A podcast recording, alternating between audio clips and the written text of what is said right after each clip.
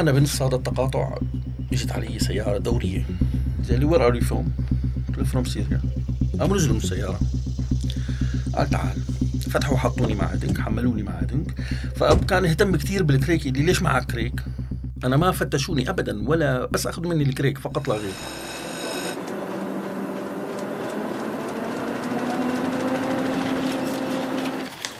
عنب بلدي بودكاست.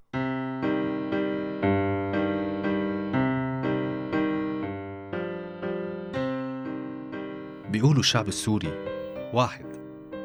تعبير مجازي عن وحدة الناس بالآمال والتطلعات. شي مثل وحدة الأراضي السورية. بس الناس أجناس. ولكل واحد فيهم قصة بينعمل منها ألف مسلسل وألف فيلم وألف رواية. شي بيزعل شي بيبكي شي بيفرح. الناس مو واحد. والاختلاف ضروري. وقصة كل واحد فينا تستاهل تتوثق. معكم مواطن سوري من عنب بلدي بودكاست.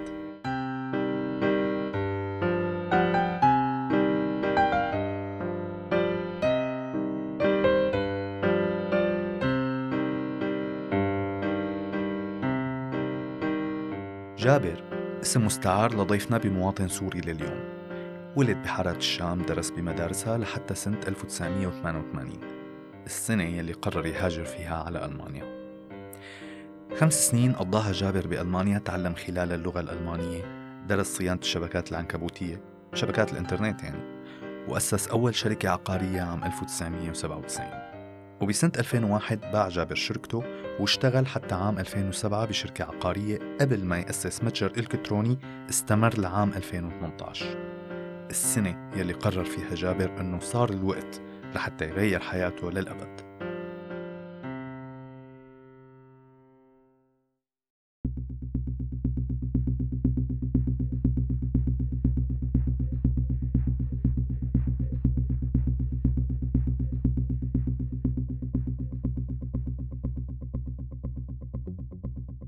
غادرت ألمانيا في فبراير عام 2020 متجها لليونان. وطبعا اتجاه اليونان كان سبب معين لسه كانت بطاقتي بطاقة الإقامة طبعا صالحة المدة وكنت عم لساتني عم فكر إنه بجيب مرتي بجيب زوجتي لعندي على أوروبا ولا أنا؟ بروح على الشرق الأوسط. فلما اجت الكورونا بالشهر الرابع والخامس كانوا مسكرين هنيك باليونان. فعلقت أنا بهالفترة هي وهون اتخذت قراري إنه ما حجيب زوجتي أنا رح أنزل. وقررت إني أدخل تركيا غامر وأدخلها بطريقة غير شرعية لحالي.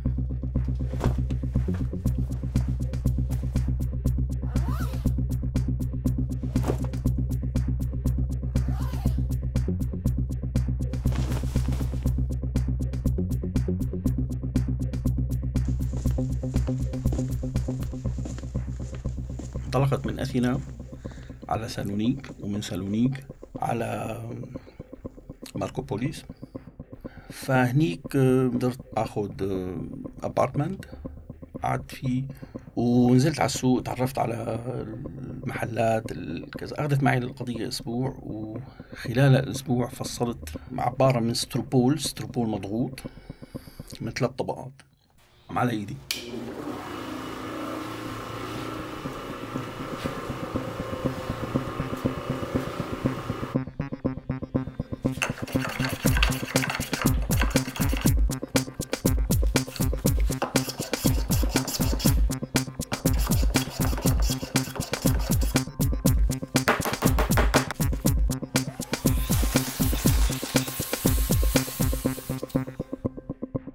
طبعا العبارة هي بتركب هنيك تركيب سيستم معين يعني مثل كأنك لك شلون بتشتري الغزاله من إيكيا وبتقعد تركبها بس ترسي سريع يعني بشكل إنه عندي أربع براغي خلص تركبت ببعضها. لأني ما بقدر انقلها كحجم كبير انقلها معي. بتنطوى بتنفرد و بأربع براغي بتصير جاهزه عيرتها وجربتها أكثر من مرة بتاكل معي تقريبا 90 ثانية. وطبعا التطبيق شرط إنه التطبيق ما بيحتاج ل... لعدة. وحتى موضوع الشد يعني بينشد بالإيدين. هي كان مقاسها بالضبط طول 140 والعرض 80 سم جهزتها تدربت عليها كيف أفتحها كيف بأسرع وقت ممكن إنه يعني أقدر أفتحها وطبقها طبعا درست درست على جوجل المناطق كلياتها والقرى اللي بتيجي على الشريط الحدودي. واخترت أقرب نقطة للنهر. يعني بشكل إنه من البر من الوقت اللي بينزل من السيارة للنهر يكون مشواري قصير جدا. فأقرب مسافة وجدتها 1.2 آه، كيلومتر. المسافة هي أراضي زراعية. هلأ كان واضح إنه في عند مني شايف النهر أنا الفاصل بين الدولتين بين تركيا واليونان والأراضي الزراعية وشايف شايف الطريق السريع وشايف سكة القطار. غير هيك ماني شايف شيء على جوجل ماب.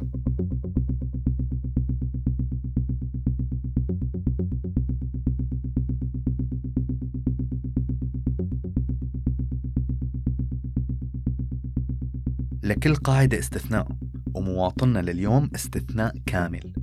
بالوقت يلي العالم كانت فيه عم تعمل المستحيل لتصل على أوروبا جابر عمل المستحيل ليوصل على تركيا من أوروبا وعمل العكس تماما لتكون رحلته مختلفة عن رحلة آلاف السوريين. الرحلة ما كانت سهلة واستمر التفكير فيها والتخطيط لها سنة كاملة. الاستثناء عند هالمواطن السوري بهي الحلقة مو بس إنه اجى بالعكس لا الاستثناء إنه خطط ونفذ وصمم حتى الأدوات يلي رح تساعده على الوصول لهدفه وبدون ما يعتمد على أي مهرب أو أي شخص يساعده بحسب ما حكالنا. وبما إنه في كتار ما رح يفهموا ليش عمل جابر هالخطوة هي رح يشرح لنا هو بالتفصيل ليش وكيف عمل هالرحلة وكيف الحظ بالنهاية وقف جنبه شوي.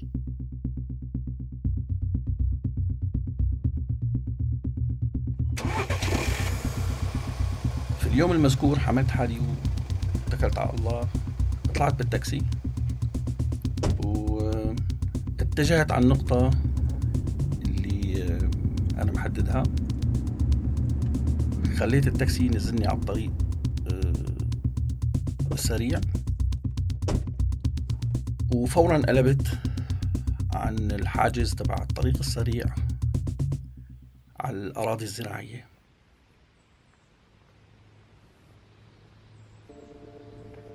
فتفاجأت إنه في في أشواك وفي طريق يعني ما ما في طريق أساسا. فلقيت نفسي في طريق مسدود كله أشواك وكله شجر وكله غابة يعني. يعني غير سالك. فأنا مشان جدف بالعبارة أخذ معي كريك. بالكريك صرت أفتح طريقي.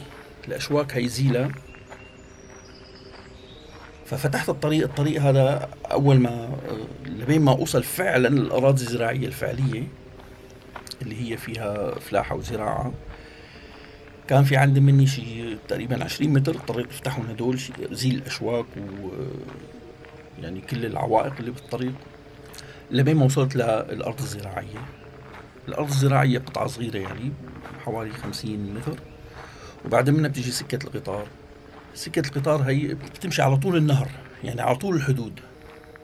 بعد سكة القطار في صف شجر آه، شفت سيارات ورا الشجر يعني بيني وبين النهر بالأراضي الزراعية يعني في سيارات رايحة جاية سيارات شحن. فقعدت ل... على أساس إنه بدي أشوف خليه يمرقوا يعني لحتى أقدر أعبر. فاكتشفت انه سيارات عسكرية واكتشفت نفسي إنه أنا في ضمن قطعة عسكرية. يعني أنا هي القرن اللي مختارة جوجل اللي ما ورجتني إياه إنه هي منطقة عسكرية. فاكتشفت نفسي أنا بنص القطعة العسكرية يعني يميني ويساري وأنا بالنص. وهن تبتدي القطعة العسكرية يمينا ويسارا وأنا بالنص. وحتى في لوائح ممنوع التصوير ممنوع كذا. وهي أراضي زراعية بس آه، المنطقة كلها هي عاملينها منطقة عسكرية. فيها أراضي زراعية بس منطقة عسكرية لأنه على الشمال بتلاقي آه، سياراتهم ومركباتهم وعلى اليمين يعني أطلع على الشمال لأنه أنا فوق فوق على سكة القطار فيسارا ويمينا بتشوف لهم معدات وعاملين له رمل هن بيحفروا من مكان وبياخذوا الرمل بيحطوه بمكان آخر. فهن اللي كانوا عم يسووه إنه عم يسووا حاجز مائي يعني انت بشكل انه الناس لما تتجاوز النهر وتفكر انه خلصت بالاتجاهين فبتتفاجأ انه في قنال مائي هن عم يسووه. عم يمدوه على مسار الحدود مشان انك ما عريض عريض كثير وما بين الحين والآخر آه، في له جسور تقدر تعبره. بس الرجوع يعني إني أتراجع كان بالنسبة لي صعب. نطرت غروب الشمس لحتى غربت الشمس وحاولت أقطع. تعيرت كل قديش بتمرق الدورية من جنبي. هن ثلاث خطوط اللي بتمرق من الدوريات. ثلاث خطوط ورا بعضه من مكاني للنهر في ثلاث خطوط. فعيرت كل خط ايمتى بتمرق منه الدورية لأقدر إني إجتاز من خط للثاني وهن كل مسافة كلياتها 1.2 كيلومتر.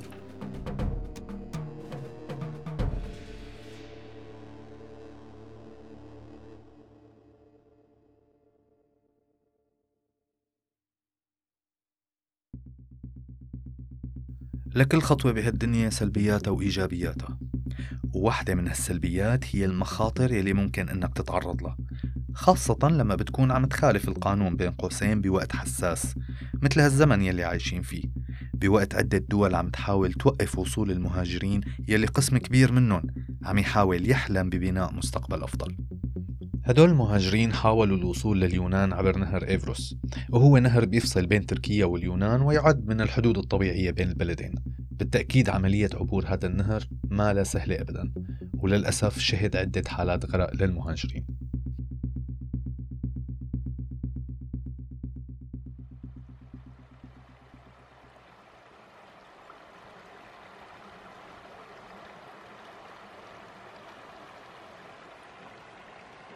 وصلت بأمان على النهر. ومعي عبارتي طبعا ففتحتها طبقتها.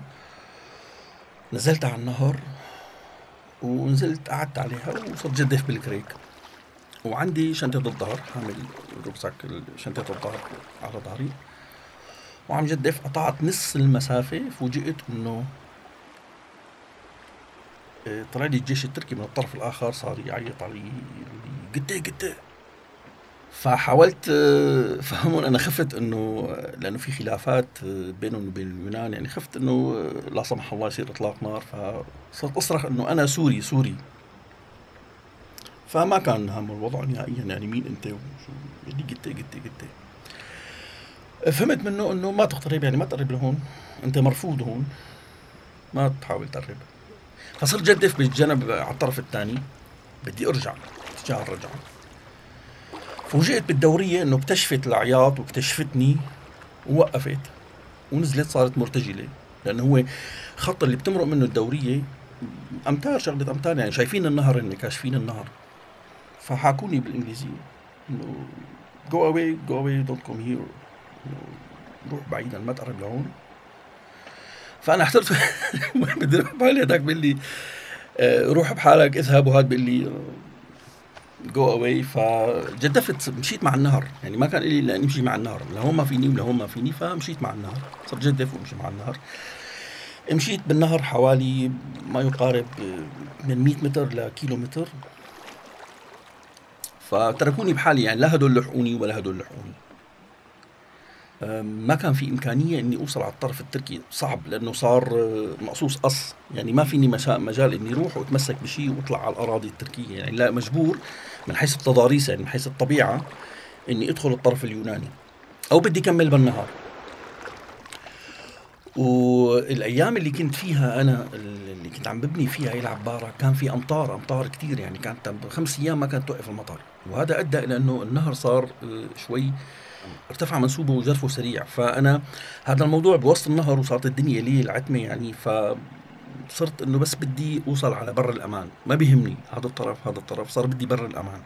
صابني نوع من الذعر. فبما إنه الطرف التركي كان بهالمسافة هي يعني ما فيك من حيث طبيعة الأرض ما فيك إنك توصل له وتتمسك بشيء وتقدر تطلع. فاخترت الطرف اليوناني. طلعت طلعت على البر. تركت العبارة. طبعا بلبلت يعني مبلبل. طلعت ومعي طبعا بالشنطة اللي على ظهري معي أواعي غيار واحد. غيرت أول شيء قمت فيه غيرت أواعي. ورجعت قطعت. ما فيني ضل بالغابة. والدنيا صارت تقريبا ليل هذا الحكي ما يقارب الساعة 8 طبعا معي موبايلي. وأنا الصراحة طبعا هي كان فيها شوية آه، تسرع وغباء. ما فكرت بالمي ولا فكرت بالأكل ولا بالشرب نهائيا لأنه كنت آخذ موضوع مثل هيك تمشاية أو سيران أو ف تفاجأت إنه أنا هلأ عطشان وبردان وجوعان فقررت إني أترك الغابة. تركت الغابة رجعت على الطرف على البر. يعني رجعت قطعت الأراضي الزراعية سكة القطار وطلعت على الشارع ومشيت اتجاه الأضوية. يعني شفت وين في مكان حياة وهي السفلي هي المنطقة السفلي القرية اللي اسمها سفلي. اتجهت ناحية دخلت المدينة كانت تقريبا وصلت ما بين 8 ونص 9 بالليل. ففتت على هالمدينة هي أو خلينا نقول القرية وأول ما اشتريت اشتريت خبز وجبنة ومي. فلما لقيت الفرصة موجودة لما قدمت لجوا لقيت في قهاوي وعالم وناس يعني في أولها أنا من هي البقالية اللي اشتريت منها كان لسه الحياة شوي ما في كتير ناس بس فتت لجوا لقيت في حياة كذا فشربت كابوتشينو أخذت واحدة كرواسا وسألت عن أوتيل رحت على الأوتيل دلوني في أوتيل واحد صغير رحت له قلت له ممكن إني نام عندك الليلة قال لي طبعا قديش قال لي ب 35 يورو قلت له مو مشكلة. قال لي أعطيني هويتك. قلت له ما معي أوراق. قال لي أنا اسف فرفض. قلت له طب خذ ال 35 يورو خليني بس فوت اتحمم قال لي اسف ما فيني خليك شو اسمه يعني أنا بسبب لي مشاكل. قلت له طيب سوري. حملت حالي وطلعت آه، من الضيعه وبدي أشوف وين بدي أبقى.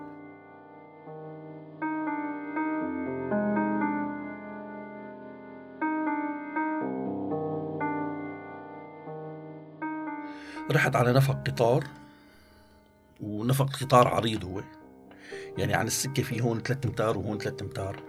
فقلت بقضي الليلة هنيك والصباح رباح. فقعدت هنيك شعلت شوية نار دفيت.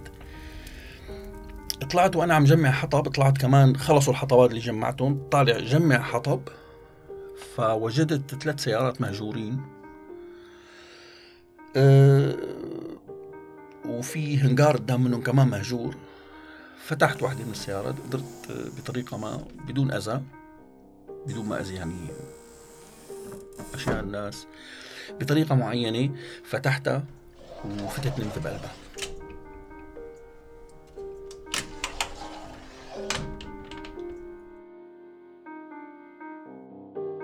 رغم إنه الحظ ما وقف مع جابر أول مرة إلا أنه تصميمه كان له دور كتير كبير بالوصول لهدفه. يمكن أقنع الحظ يوقف بصفه. وفعلا استغل أسوأ شيء ممكن يصير مع أي إنسان عم يقطع الحدود لشيء إيجابي ليحقق هدفه.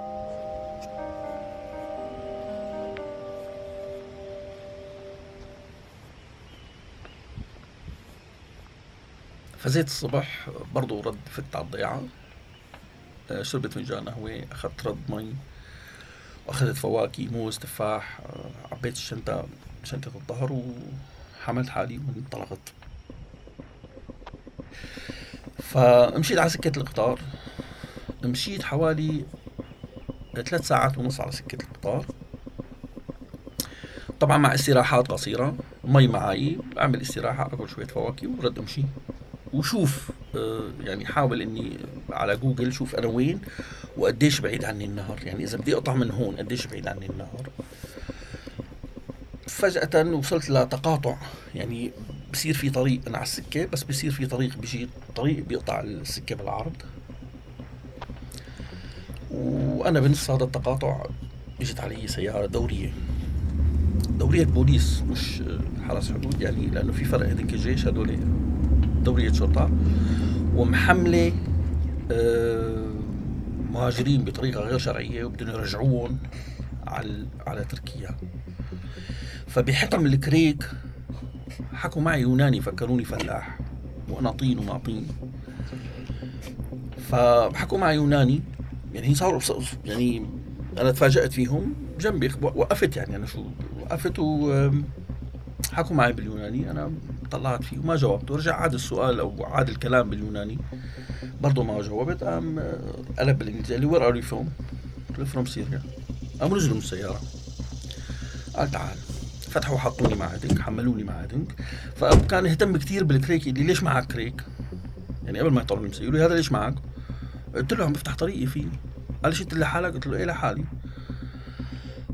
أخذوا وطلعوني بالسيارة. وصلونا لهنيك. الإيجابية بذلك كان إنه طريق مسكوني بهالطريقه هي إنه كل الكل مفتش ومشلح أغراضه كلها.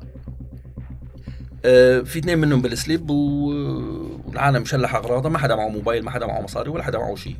أنا ما فتشوني ابدا ولا بس أخذوا مني الكريك فقط لا غير موبايلي معي مصاري معي كل شيء معي. وصلونا على النقطة اللي بنطلع منها وهن بياخذوا بيجيبوا مهاجرين بيوعدوهم بس الشرط يكونوا بيحكي إنجليزي. بيوعدوهم بأنه بياخذوا إقامة بعد ست شهور بده يشتغل معهم ست شهور. شغلته إنه يرجع الناس لهنيك على الطرف الثاني اللي بيرجع ما بيطلع واحد يوناني لأنه صار في مشاكل انمسك أكثر من مرة شرطة أو عسكر منهم واحتجزوهم الأتراك فصاروا يبعثوا مهاجر. بيمسكوه هذا بيقولوا له أنت بتحكي إنجليزي لأنه مشان يعرف يتفاهم مع العالم مثلا. اللي بيحكي إنجليزي ممكن يعرضوا عليها العرض هذا بيقولوا له بتضلك عنا ست شهور بتشتغل معنا هالشغلة هي. هن بيربطوا حبل بيبعتوا واحد أول شيء بيربط حبل بيغزوا الحبل هنيك بحديد بدقوه وبصير في حبل بيبعتوا بالحبل يعني تمسكوا بالحبل بيحطوا الناس بال... بال... بالبلم وعلى الحبل بيشدوا الحبل بيوصلوا على الطرف الثاني. وهيك وصلونا لهنيك. طبعا نحن أكثر من هن عم يزقوا لسه عم يجيبوا بالناس يعني عم يجيبوا دفعات دفعات. أول دفعة وصلت ما في حدا الثانية ما في حدا بثالث دفعة وصلت وصل الجيش التركي. طبعا أنا كنت أرفض فكرة إني أقول إنه أنا جاي من أوروبا راجع على تركيا. هذا كان كلام بالنسبة لي مرفوض لأنه ما حدا حيفهمك. يعني حيقولوا طب هذا شو قصته؟ شو شو يعني إيه يعني حيصير في إشارات استفهام أنا بغنى عنها. وصلنا على الطرف التركي وبالطرف التركي تخبينا أول شيء لو شفنا سيارات الجيش جاية. وبعد منها آه، بعد ما تخبينا تخبينا فصل شي ساعتين ونص فمسكوا عالم غيرنا وجامعينهم فما كانوا عم يروحوا. المنطقة صارت مثل تقول محاطة يعني ما عاد في إلنا مخرج. فلما حاولنا إنه نفز ونمشي اكتشفونا وركضوا علينا وجابونا حطونا مع البقية. طبعا آه، الإنسان يعني أنا بحكي ضميري المعاملة كانت تختلف نهائيا عن الطرف الآخر. المعاملة كانت إنسانية جدا شعلوا لنا نار. هن جمعوا العساكر بنفسهم جمعوا الحطب شعلوا لنا الحطب جابوا لنا طعام. أه طعام بكترة يعني بشكل مو إنه بتاكل شقفة بسكوتة ولا كذا لا لا طعام ومعلبات وشاي ومي واعتنوا كثير بالأطفال والنساء. بس الهدف كان معروف يعني للجميع إنه بدنا نرجعكم على الطرف الثاني ف وهذا اللي صار يعني جمعونا وجابوا زورق مثل من نوع من نوع آه، بلاستيكي بس مو نفخ صلب صلب يعني كبير بس ما هو خشب بلاستيك بس بلاستيك مقوى يعني عرفت كيف؟ طلعونا على الطرف الثاني. كمان دفعات دفعات. أنا كنت بالدفعة الثانية. وهو عم يرجعنا طلب أحدهم يعني طلب اللي عم يسوق الزورق طلب آه، حكى بالتركي. قال مين بيحكي بالتركي؟ فواحد من الموجودين قال له أنا بحكي تركي. قال له تعال لهون حطه بجنب منه. وصار يحكي معه بصوت آه، هافت جدا يعني صوته وشوشة. يحكي معه بالتركي و... وهداك عم يهز راسه وعم له تمام. ف لما وصلنا على الطرف الثاني قلت له شو كان عم يحكي معك هذا؟ قال لي ما في شيء ما في شيء قلت له لا في شيء كان اختارك انت لأنك بتحكي تركي وكان عم يفهمك وفهمت أنا إنه على الطرف الثاني وذكرت اسم اسطنبول مرتين.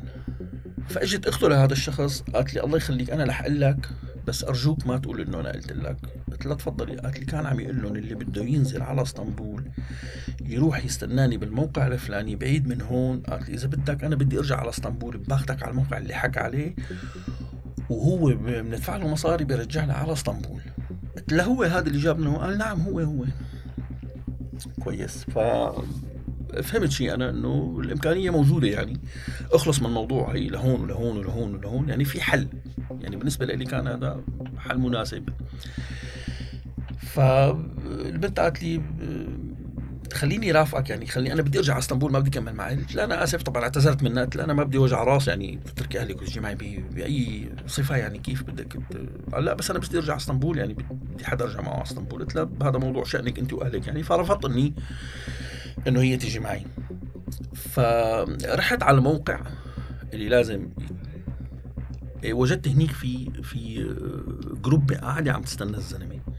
فهذا كل ما بودي ناس بيختار واحد منهم بيقول له. فلقيت هنيك آه، مجموعة عم تستنى هنيك آه، بتتألف من 11 شخص وأنا لما وصلت كنت ال 12 ف حكيت معهم عادي قالوا لي نحن هون عم نستنى آه، بده إذا بدك على إسطنبول هون جايين ياخذونا من هون على إسطنبول يعني في في في إمكانية بس معك مصاري. قلت لهم قديش حتدفعوا قال بندفع الشخص 100 100 يورو. قلت له ما في مشكلة مضمون الشغلة؟ قال مضمون. واذا بتفاجئ إنه الشخص نفسه اللي قطعنا لهون بالزورق نفسه بيجي. طبعا الشمس عم تغيب هون. تمام؟ والمنطقة كلها كانت فيها سيارات عسكرية وكذا وكانت يعني عم تعج بالجنود وال... فلما اجى اجى بوقت بعد ما شفناهم شلون عم يرحلوا ركبوا سياراتهم وراحوا. اجى هو بعد منهم بربع ساعة تقريبا اجى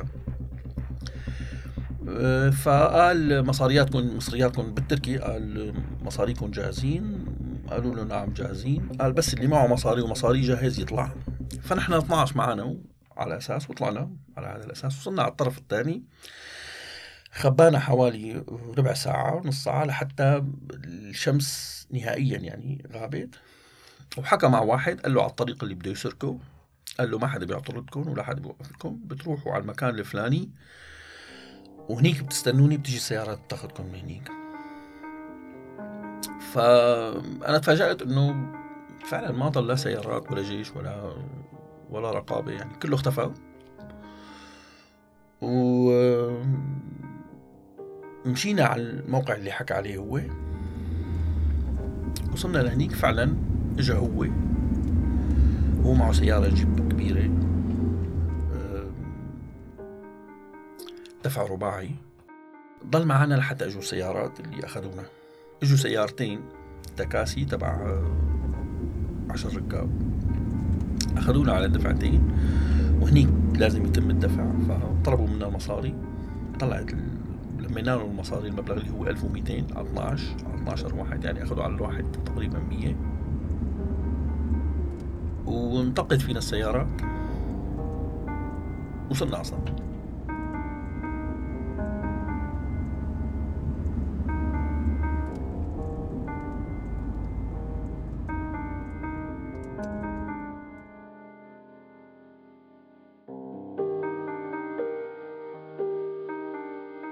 الوصول لاسطنبول حلم لآلاف الناس حول العالم.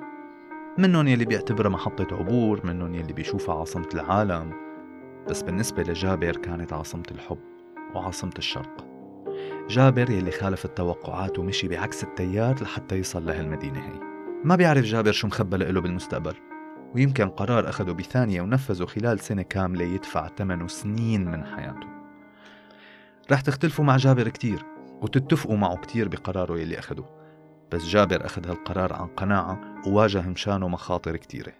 حاله حال ملايين السوريين جابر عم يدور على الحياة بس بشكل مختلف عن السائد. ولما قابلته شفت عنده ثقة كبيرة بقدرته على أنه يبدأ من الصفر ببلد ما بيعرف عنها شي بتمنى للكل يقدر يعيش حياته فعلا وفق قناعاته وينفذها ويعيش حياة أحلى. كان معكم مواطن سوري من عنب بلدي بودكاست وأنا يامن المغربي